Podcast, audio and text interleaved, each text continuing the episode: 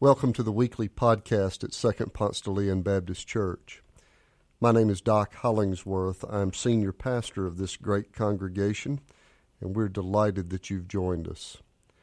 Our prayer for you is that as you listen to this message, you might feel closer to God and closer to God's hope for you.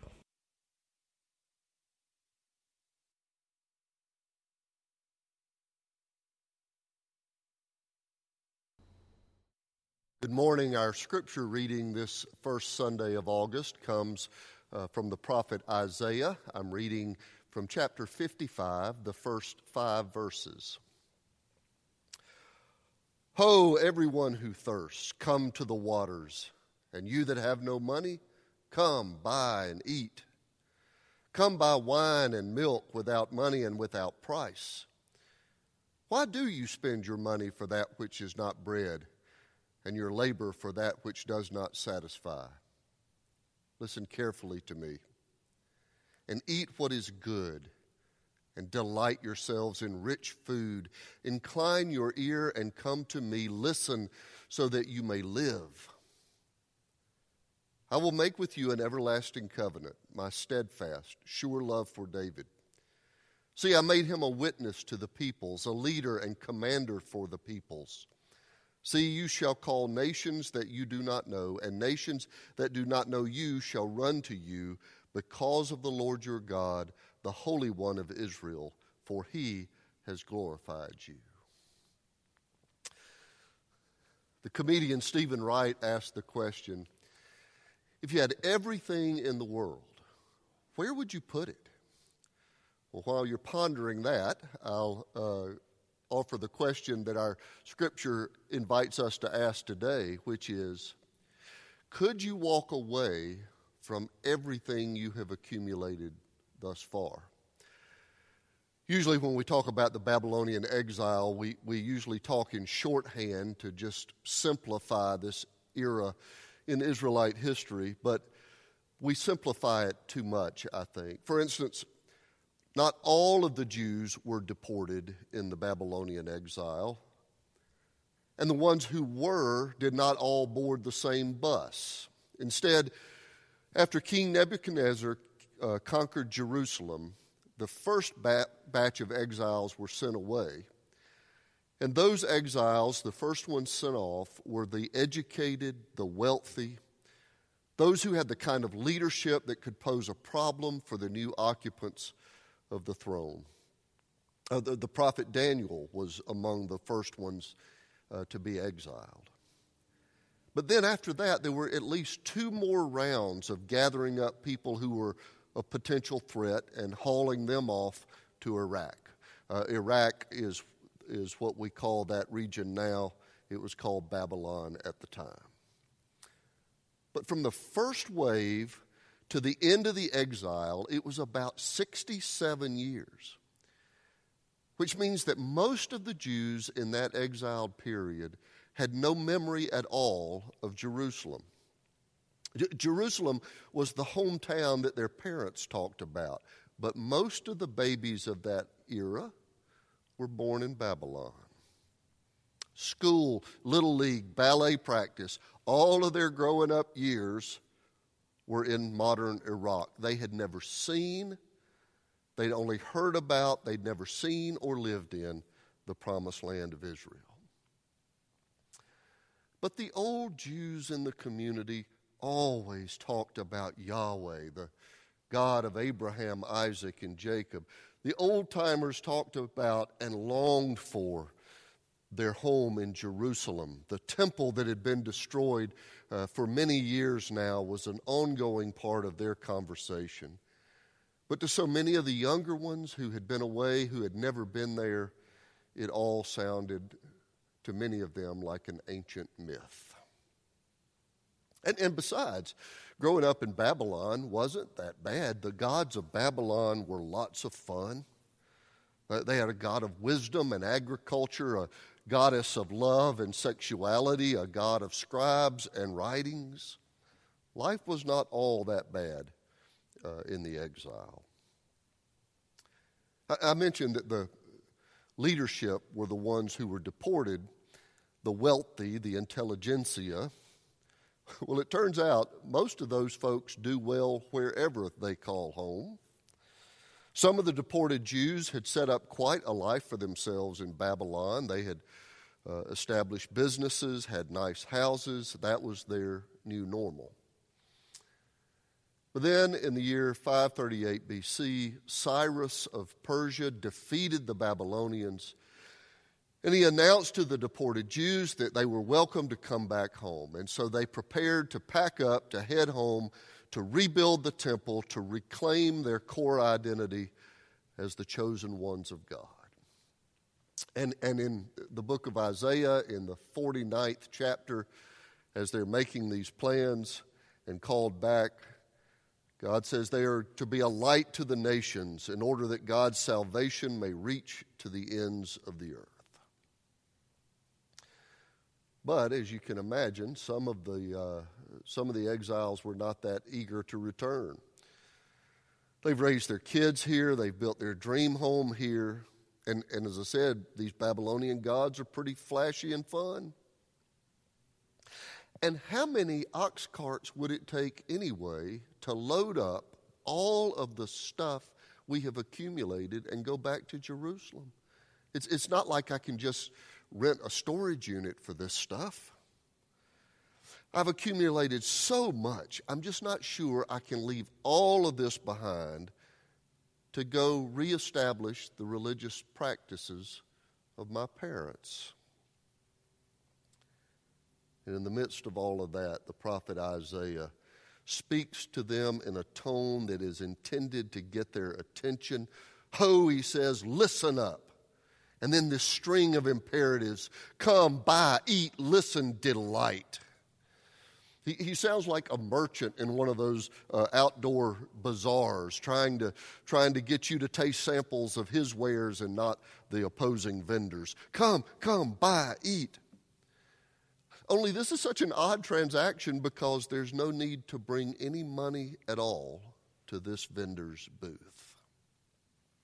Oh, everyone who thirsts. Come to the waters. And you that have no money, come, buy and eat. Come buy wine and milk without money and without price. And then the prophet asked this question that for me is at the center of this passage. It is the weight, the center of gravity. Here's the question I think that ought to bother all of us who live in the excesses of Babylon. Why do you spend your money for that which is not bread, and your labor for that which does not satisfy? One of the few gifts of this pandemic has been that it slowed life down enough for us to start asking some bigger questions. And Isaiah's question is so much at the center of our sadness. I mean, we bought cars and purses and houses and rugs and whatever to impress people we don't even like. And it still left us feeling empty inside. Is all of this buying and trading and accumulating working for us? And, and how many more ox carts full of stuff would it take to tap down the fear? Because we're still hungry and still unsatisfied. And so the prophet asks, then why do you spend your money and work hard for things that do not satisfy? If you want food that satisfies, it's found in a deeper purpose, a higher cause. It will not be fulfilled with the purchase of another eye toy and the prophet vendor who's offering food that will satisfy, he's barking, Come, buy, eat. And you don't need any money at all to feast on the wine and milk and bread that will really satisfy the hunger of your soul. God says, I made and kept covenant with your ancestor David. I'm restating it to all of you now. I am giving the food that satisfies life itself, purpose, anchored in love and mercy. Leave this stuff. Leave the flashy gods of Babylon and let's go to work. Well, many, many of the Israelites did pack up and return to Jerusalem. They packed up one ox cart full of memorabilia and heirlooms, I suppose, left everything else aside. Not all of them, of course, not everybody went back, but many did. They left their accumulations behind and they came to reclaim their role in God's redemptive plan. But when they got there, there were no jobs to be had. The temple was in ruins. It didn't look like the promised land at all. But still, they came to eat at the banquet table where wine and bread are free to offer the message to the world that the God of Abraham has set a feast and everybody is invited. Well, I have begun to have a, a new appreciation uh, for exile.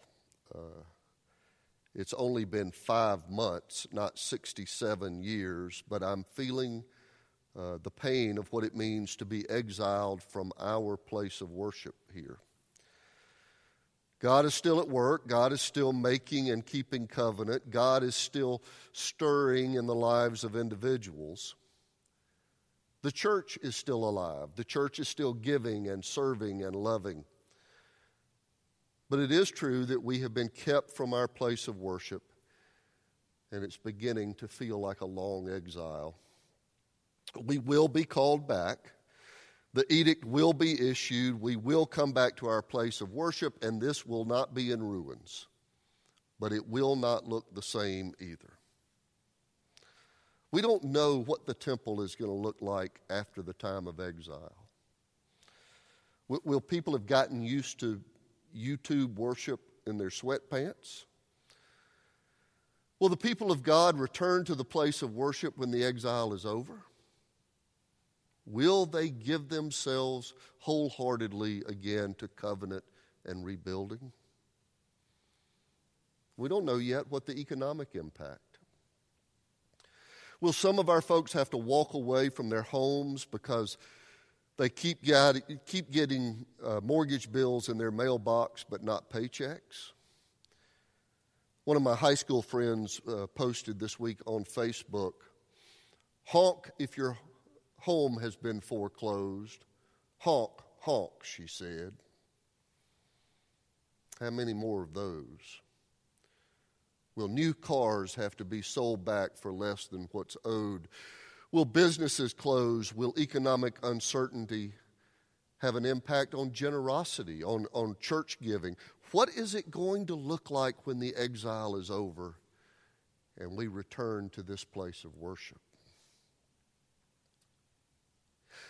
Yet, in the midst of all of this uncertainty, there has been this recognition that we have been living in a foreign land that is not really our home. As you can imagine, I'm eating a lot of uh, outside distanced lunches with uh, masks sitting close by. And inevitably, the conversation turns, turns to what are going to be the long term implications of this pandemic. And at some point in that conversation, somebody will inevitably say, Do you think there's going to be some kind of revival? Do you think there's going to be some different thinking about what matters, what endures? I mean, closets are stuffed, storage units are full, and we've learned that it's all fragile and empty. Do you sense that there are maybe some God questions bubbling up in people right now who are asking, why do I keep working this hard and spending money for that which does not satisfy? God is at work. After the exile, the people of God returned to Jerusalem, not burdened by as much stuff as they had before and they gave themselves to their identity and to their mission, a light to the nations in order that God's salvation may reach to the ends of the earth. They rebuilt the temple. They rebuilt the traditions that brought meaning into their faith and their life. The people of God, God's chosen people, a light to the nations. In the recent weeks in our city, we have been mourning the loss of two great Atlanta citizens, uh, C.T. Vivian and John Lewis. And it struck me again that these two men were ordained Baptist ministers who gave their lives to a cause bigger than themselves. They gave their lives to be a light to the nation. But they were agents of the church. First and foremost, they were captured by God's vision to rebuild the world around love. They were not first politicians. They were not first civil rights icons. They were first caught up by a vision of what God in Christ is doing to reclaim the world through love.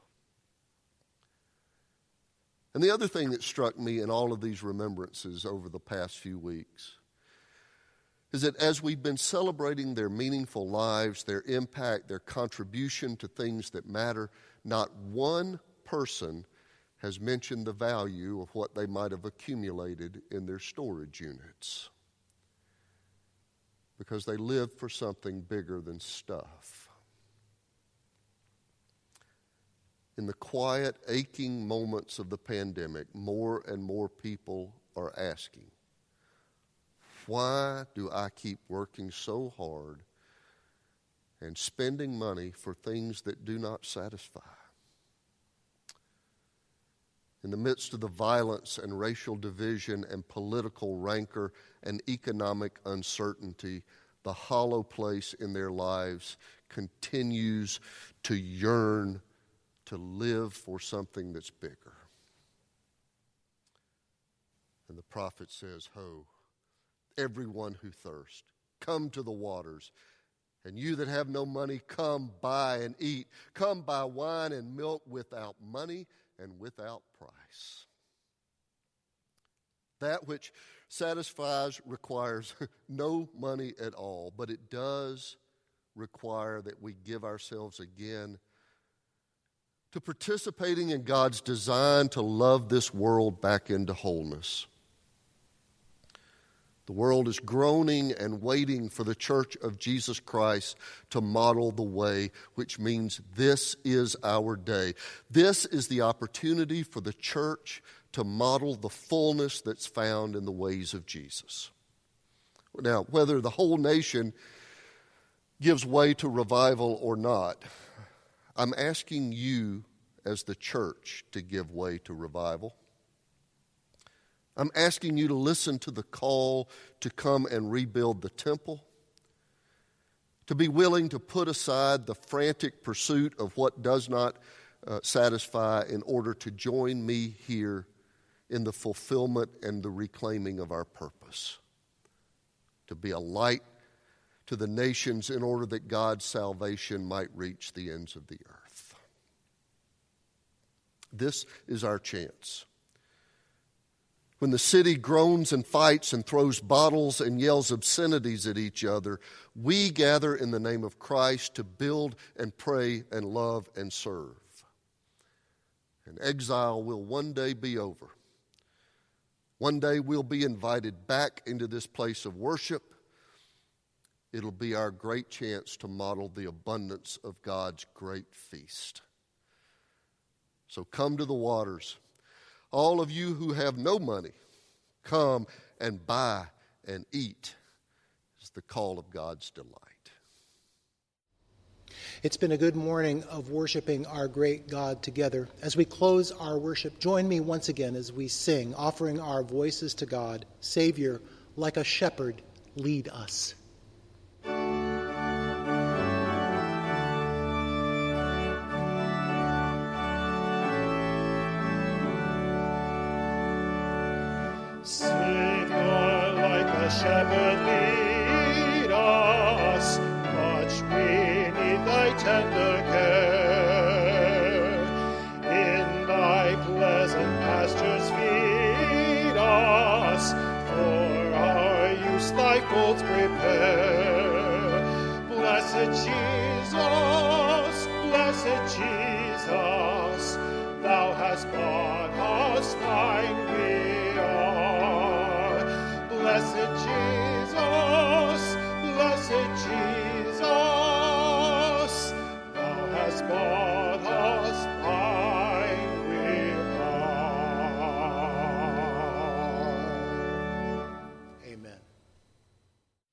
And now go and give up what you cannot keep in order to have what you cannot lose.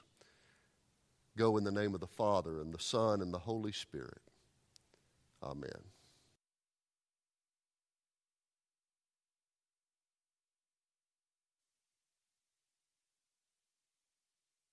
Thanks for joining us. If you live in the Atlanta area or visiting Atlanta, come and worship with us in person on Sundays at Second Ponce de Leon Baptist Church.